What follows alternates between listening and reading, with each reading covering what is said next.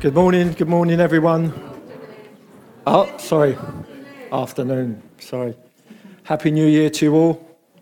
Um, thank you for all of you that came out to the New Year's Eve service. I know some of you came hoping that there was going to be a, a little jig at about 12.15, and you got here and you saw me, Pastor Rob, and Bertram, three old codgers, and uh, who just wanted to get it over and done with and get home. So uh, it kind of went out the window. so today, um, the title of today's message is Don't Drag the Past into the Future. Four goals for 2020. And the verses we're going to be looking, looking at today is Philippians 3 13 to 14 and Colossians 3 12 to 14. So, just uh, by way of introduction, we all know that it's a time of the year with a fit of great optimism. Many, many of us make promises to ourselves about what we're going to do for the new year.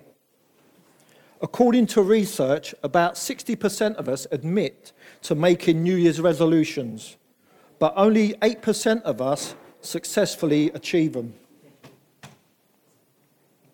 Regardless of whether we've achieved our previous revolu- resolutions, most of us go right on ahead and make a new set, hoping for the best. Did anyone make a set of New Year's resolutions for 2019? Did anyone? Can't remember that back that far. How many of you uh, have already given up on this year's resolutions? So here are the top 10 resolutions that were made in 2019. Number 10 was to spend more time with family and friends. Number 9 was to drink less alcohol. I thought that one would have been higher up. Number 8 was to find a new job. Number 7 was to read more. Number 6, quit smoking. Number 5, learn a new hobby or skill. And number four, which I would have put at the top, was to save more and spend less. And obviously, the top three are always the same. Number three was to lose weight. Number two was to exercise more. And number one was to diet and eat more healthily. Truth is, many of us will abandon these by the second week of January. First week, yeah? Wow. First day, yeah? 10 minutes after making it. But let's be honest. How many of us exercise past February? I mean, I used to go gym and work out. I know I don't look like it, but I did. In January, the gym was packed. No, no apparatus you could get on. Come February, the gym's empty. I even know someone that pays £23 a month for a gym membership and they don't even go. Well, this year I'm determined that it's going to be different. I've made my resolution, uh, I've made some resolutions that I know I, I can definitely keep for the whole of 2020. I've decided to eat more and exercise less. now I can keep that one. But seriously, this morning I want to talk to you about some resolutions, some commitments, which I believe will make a radical difference in our lives if we will follow through on them.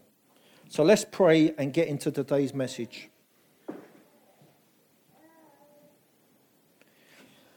Father, we thank you for bringing us into a new year. Thank you, Lord, for this opportunity to share your word. Lord, um, as we sang earlier, I surrender we recognize that there are things that we will surrender and there are things that we that challenge us to surrender to you. Now, Lord, I hope this message will um, ignite that and help us to think about, you know, some of the challenging things that, that we're going to be facing this year and help us to be able to surrender to them, Lord. So, Lord, pray that our ears will be open, our hearts will be attentive, and we will be humble to enough to um, hear what you're saying, Lord, and to act on it. In Jesus' name, amen. So, what should the top 10 resolutions look like for the Christian? Pray more? Read through the Bible in a year? Maybe study the Bible? Maybe start serving. Pastor Rob talked about serving today. Fellowship more? We all need to be fellowshipping. What else um, could I add to this list? Anyone? It's a rhetorical question. No? Nothing else? Just those five things, yeah? That's going to hold us for 2020. Okay, cool. So, let me just tell you this little story. A boy says to his father, Dad, there are three frogs sitting on the edge of a pool. One decides to jump off into the pool. How many frogs are left? His dad replied, Two. No, the son replied. There are three frogs, and one decides to jump. How many are left? I know, said the father. If one decides to jump, then the others will follow. So there are none left. The boy said, No, dad. The answer is three. The frogs only decided to jump. Great inspiration and great resolutions, but oftentimes we only decide, and months later, we're still sitting on that same old edge of do nothing. What I want to offer us, sorry, what I want to do is offer us a way of starting a new year which will significantly change our lives. So here's what I want to suggest. I believe if we will make these four commitments that are in the word of that the word of God encourages to make, maybe the start of 2020 can become the most significant event in your life. So here they are. Commitment 1. Commit yourself to forgive your failures. Philippians 3 13 to 14, which is going to come up, I think. Hmm. Thank you. Brothers, I do not consider that I have made it my own, but one thing I do, forgetting what lies behind and straining forwards to what lies ahead. I press on towards the goal for the prize of the upward call of God in Jesus Christ. You see, I don't know of any more relevant or practical advice for us at the start of 2020 than the one I've just read. You see, we don't have to live our lives imprisoned by our past. All of us have failed in some way in our lives over the last year we probably won't see our failures recorded in the history books, but they are recorded in our hearts and in our minds. And for many of us, those failures can be painful memories. Maybe for you, it's that memory of that failed relationship. You made the wrong decisions, you said the wrong things, and the relationship ended. Maybe you failed to love your spouse the way you should. Or your parents who invested time and money in you and you feel as though you failed them. And all of us, in some way, shape, or form, know that we failed God. For all have sinned, as Bertram said. But what does God's word say to us? We must not allow ourselves to be weighed down by our past failures that we haven't got to dwell on the past so much so that it stops us from moving forward into the future that God has for us. The start of the new, the start of the new year is a good time to rise to that challenge, to say to ourselves, with the Lord's help, I'm going to forget my past. I'm going to stop torturing myself about what I did and didn't do. This new year is a good time to stop being chained to our past failures. God is saying here in His Word, He doesn't want you to go through life branding yourself as a failure. Remember, Christ died on the cruel, cruel cross of Calvary so that we could be forgiven. And when we become Christians, that forgiveness becomes a reality in our lives. When we have received Christ's forgiveness, it allows us to forgive ourselves and to forget our failures. Maybe that's something you need to do right here this afternoon. Maybe you need to accept Jesus' forgiveness and then forgive yourself. Now, if we struggle with this first commandment, commitment, commandment, sorry, commitment, then we're going to struggle with the next two commitments. So, what are they? Might get a bit controversial now.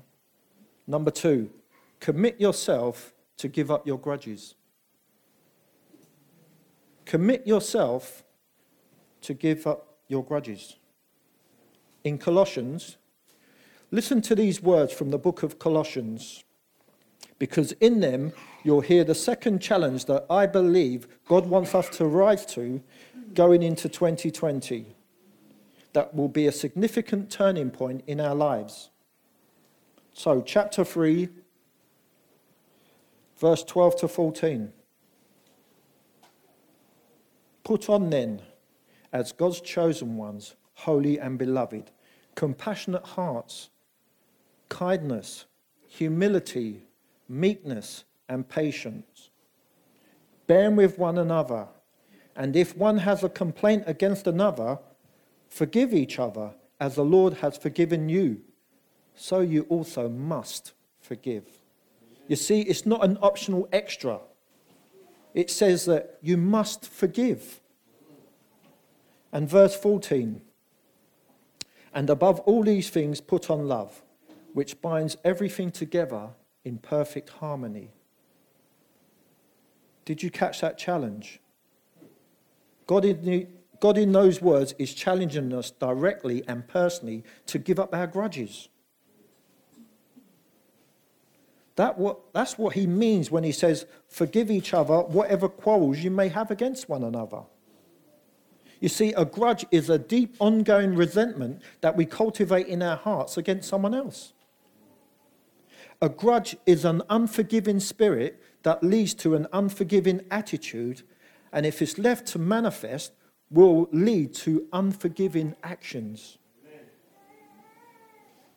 You see, harboring a grudge is about nursing a dislike for someone. You see, what you need to know is that grudges are dangerous and they're destructive. Grudges destroy marriages. Grudges break up families. They ruin friendships. They even split churches.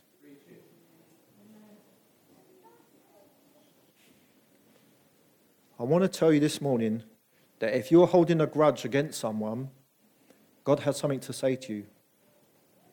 Give it up. Give it up.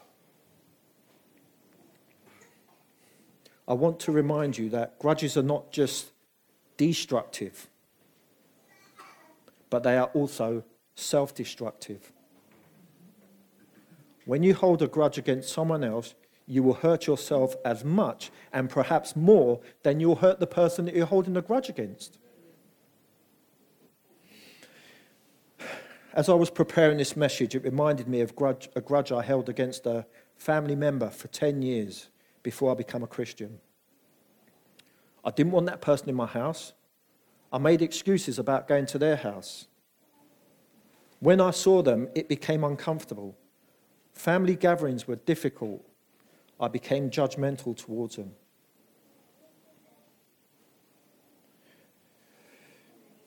If you keep harboring a grudge, eventually it will destroy you, not just emotionally, but also spiritually. It will make you a bitter and twisted person. And that's what I had become towards that person. You see, we all remember the parable that Jesus told about the, the, the, the servant that was forgiven a huge debt, forgiven by the king. And then he refused to forgive someone else a tiny amount. Jesus said that his unforgiving spirit landed him in prison. Unforgiving servants always end up in prison. And when we think about that story, it's in Matthew 18 35. Well, 18, but verse 35, Jesus says this. He says this very interesting thing. He says, So also my Father will do to every one of you if you do not forgive your brother. Check it from your heart. So, how do you know when you've completely forgiven someone? It's when you see them. Does that resentment no longer boil within you? Because if it does, you ain't forgiven them. So don't sentence yourself to prison. Jesus wants to set you free. Jesus said, Whoever the Son sets free is free indeed. You see, he opens the prison door. But check it. You refuse to leave. Because you you think that you're torturing that person, not realizing that you're the only one that's being tortured. They've gone on with their lives, they haven't got a clue. But you walk around holding this grudge. So, give up your grudges, forgive each other whatever you may have against one another. Notice what God's word is saying here. He isn't asking to ignore what the person's done to you. He doesn't ask you to pretend it didn't happen. He doesn't ask you to, to, to condone it or to pretend it doesn't matter. What God asks you to do is to forgive the grievance. That means to acknowledge how wrong and painful it was and then decide to forgive that person who did the wrong to you. Is there anyone here today who needs to give up their grudges, to forgive that grievance against someone else? Some of you may need to give up the grievance that you have against that parent for what they did to you in the past. That absent or abusive father or mother.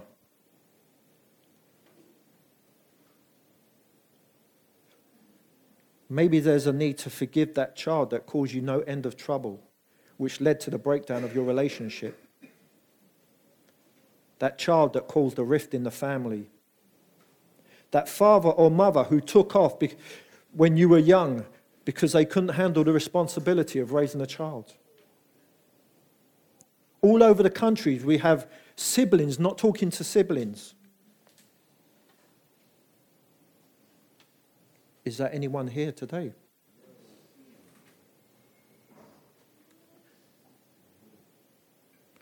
While we were street preaching last Saturday, I was speaking on the subject of forgiveness. I was telling the story about my father that ran out on us when we were, when we were kids, leaving my mother to raise us by herself. A young mother with her baby and her son came down and sat down and, and listened because that's her story. She told Brother Andrew, Sir Mr. Carnegie, that she'd been left to raise four children on her own, and two of them were autistic.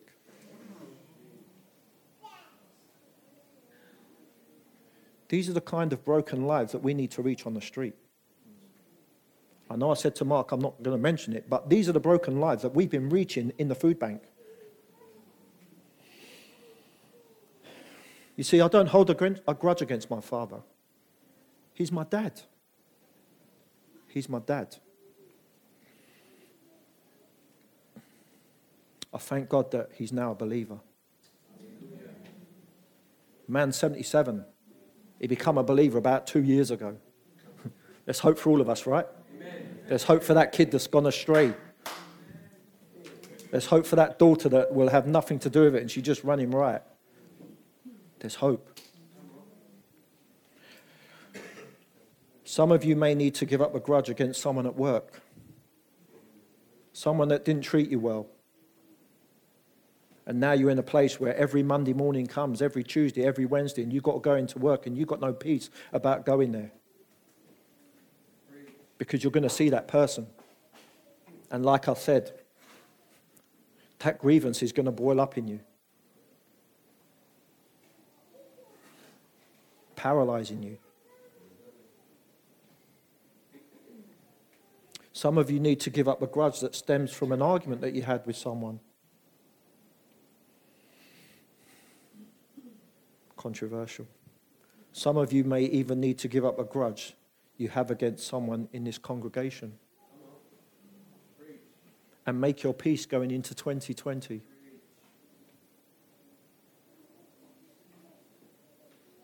God says that deep seated resentment that you have against that person has to go.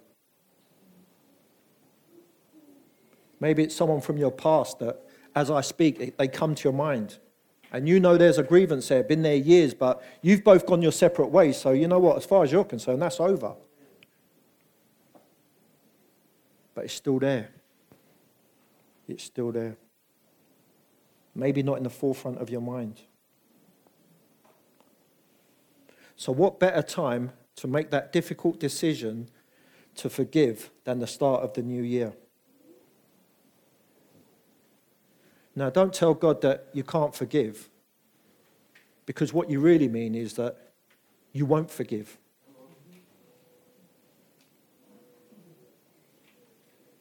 But you don't know what they did to me, you may say. Do you know what your sin did to the Son of God? If Christ can forgive your sin, despite the fact that it cost him pain on a, on a cross, for a debt that he did not owe, then surely you can give up your grievance that you have with someone else. Can't you?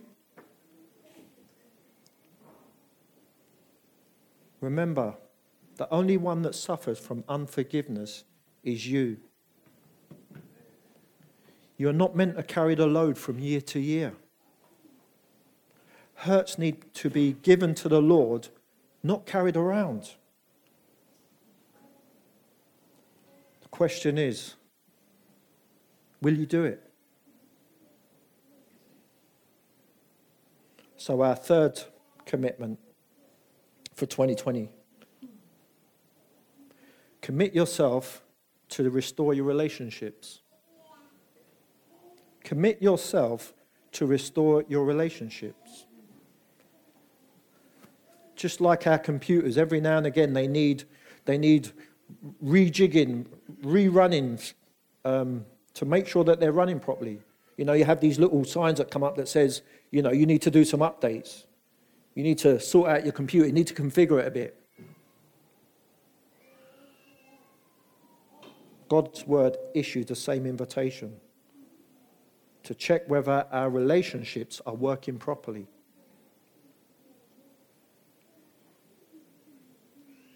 Here's how God issues that challenge. Romans 12:18.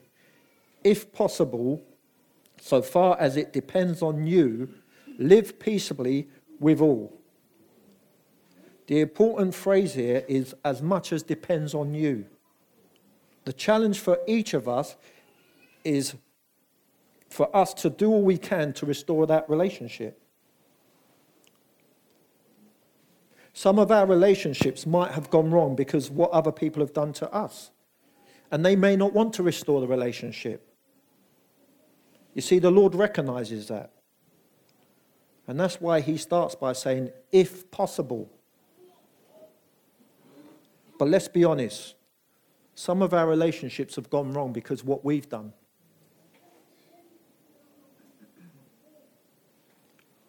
When God's word says, as far as it depends on you, live at peace with everyone, it is saying, if you've caused a rift in a relationship, then you have a responsibility to do everything you can to restore it.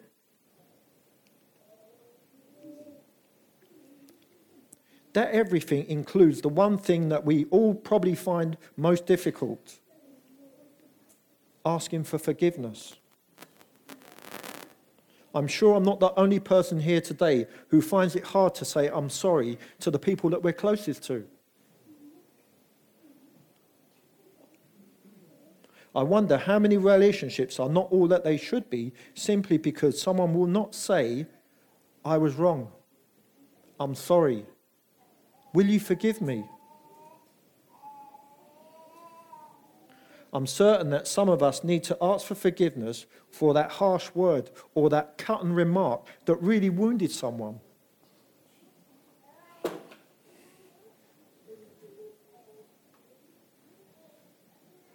Maybe God is saying to some of you that the new year is the right time to restore the relationships we may have ruined. By going and sincerely saying that you're sorry for those angry words, for those selfish or unthoughtful actions. Make no mistake, it's going to be hard. But one of the most significant things that you can do to mark the new year is to admit your past errors in a relationship and to humbly seek forgiveness from the one you've hurt. Will you rise to that challenge and make a commitment to restore your broken relationships this new year?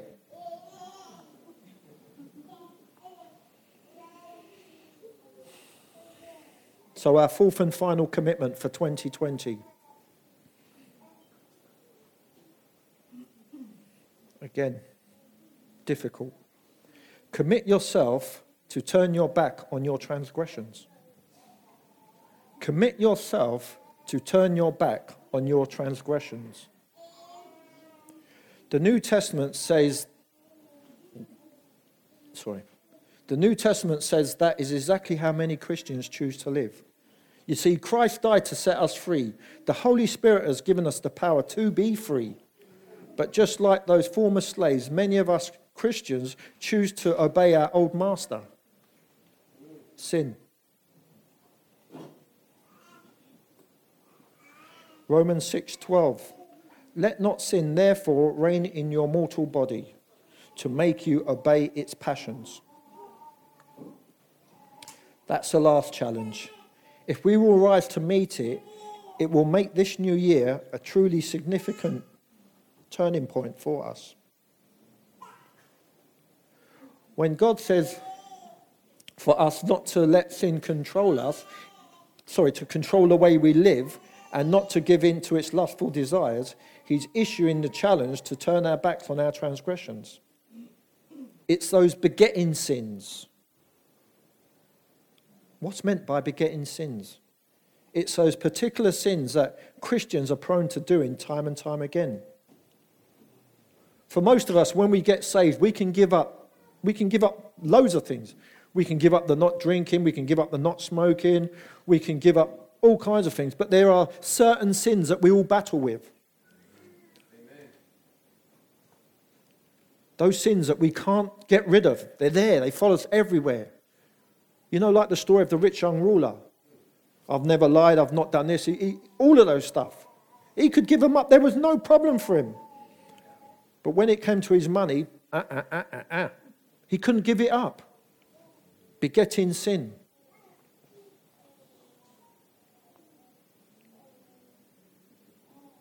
See, we can choose to, to, to give in to our besetting sins and start living a double life. giving into a particular sin time after time, and then being overcome by guilt to the point where we're paralyzed by it. No matter how hard we try, we just can't get the victory over it. It's like the man with the growth on his neck. He won't do anything about it, he just learns to live with it.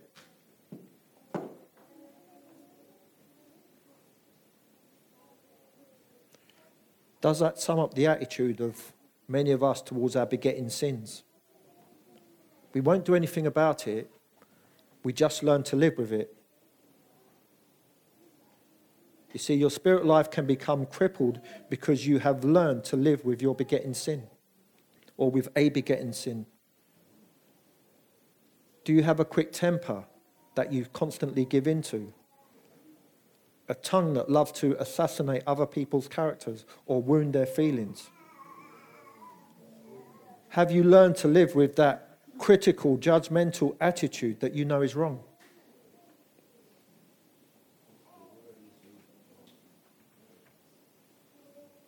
Is there some other sin that you keep on moving into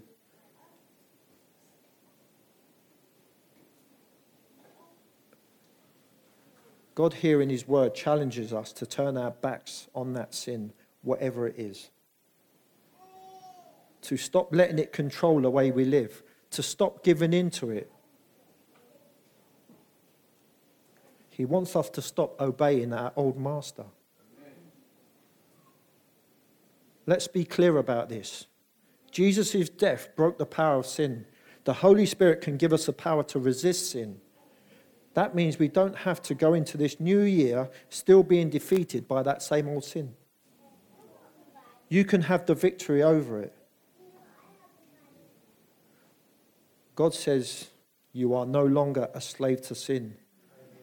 So we don't need to act like one.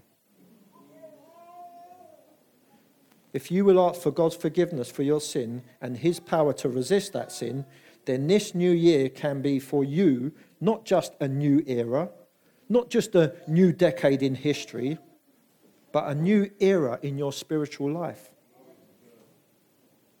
Don't miss that opportunity. So, in conclusion, it all boils, to, it all boils down to this. Will this year be just a calendar change event for you?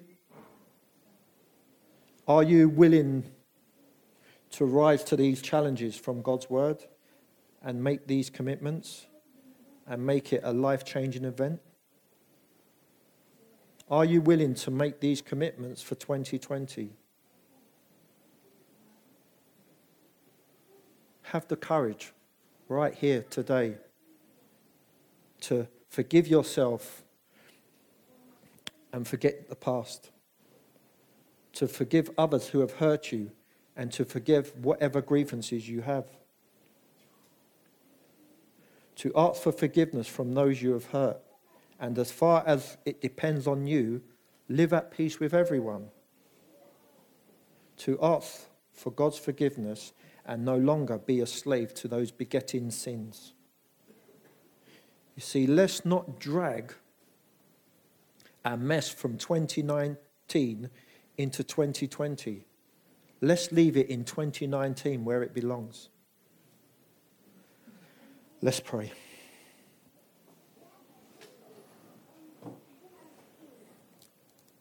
Father, Lord, Jesus Christ, our Saviour, thank you for your word. Thank you for your grace. Thank you for the power that you've given us to defeat those grudges and those enemies and the sin and all those things. And help us, Lord, to, to, to walk out the prison cell. The doors are open, but we refuse to leave. Help us, Lord. You died to set us free. No greater love than this, than a man should lay down his life for a friend.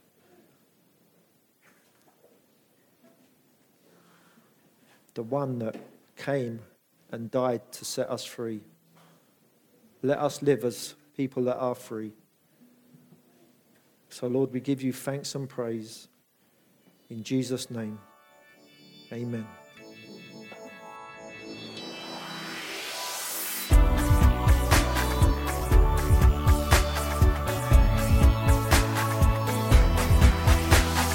Join us next time for more of God's truth to transform your reality.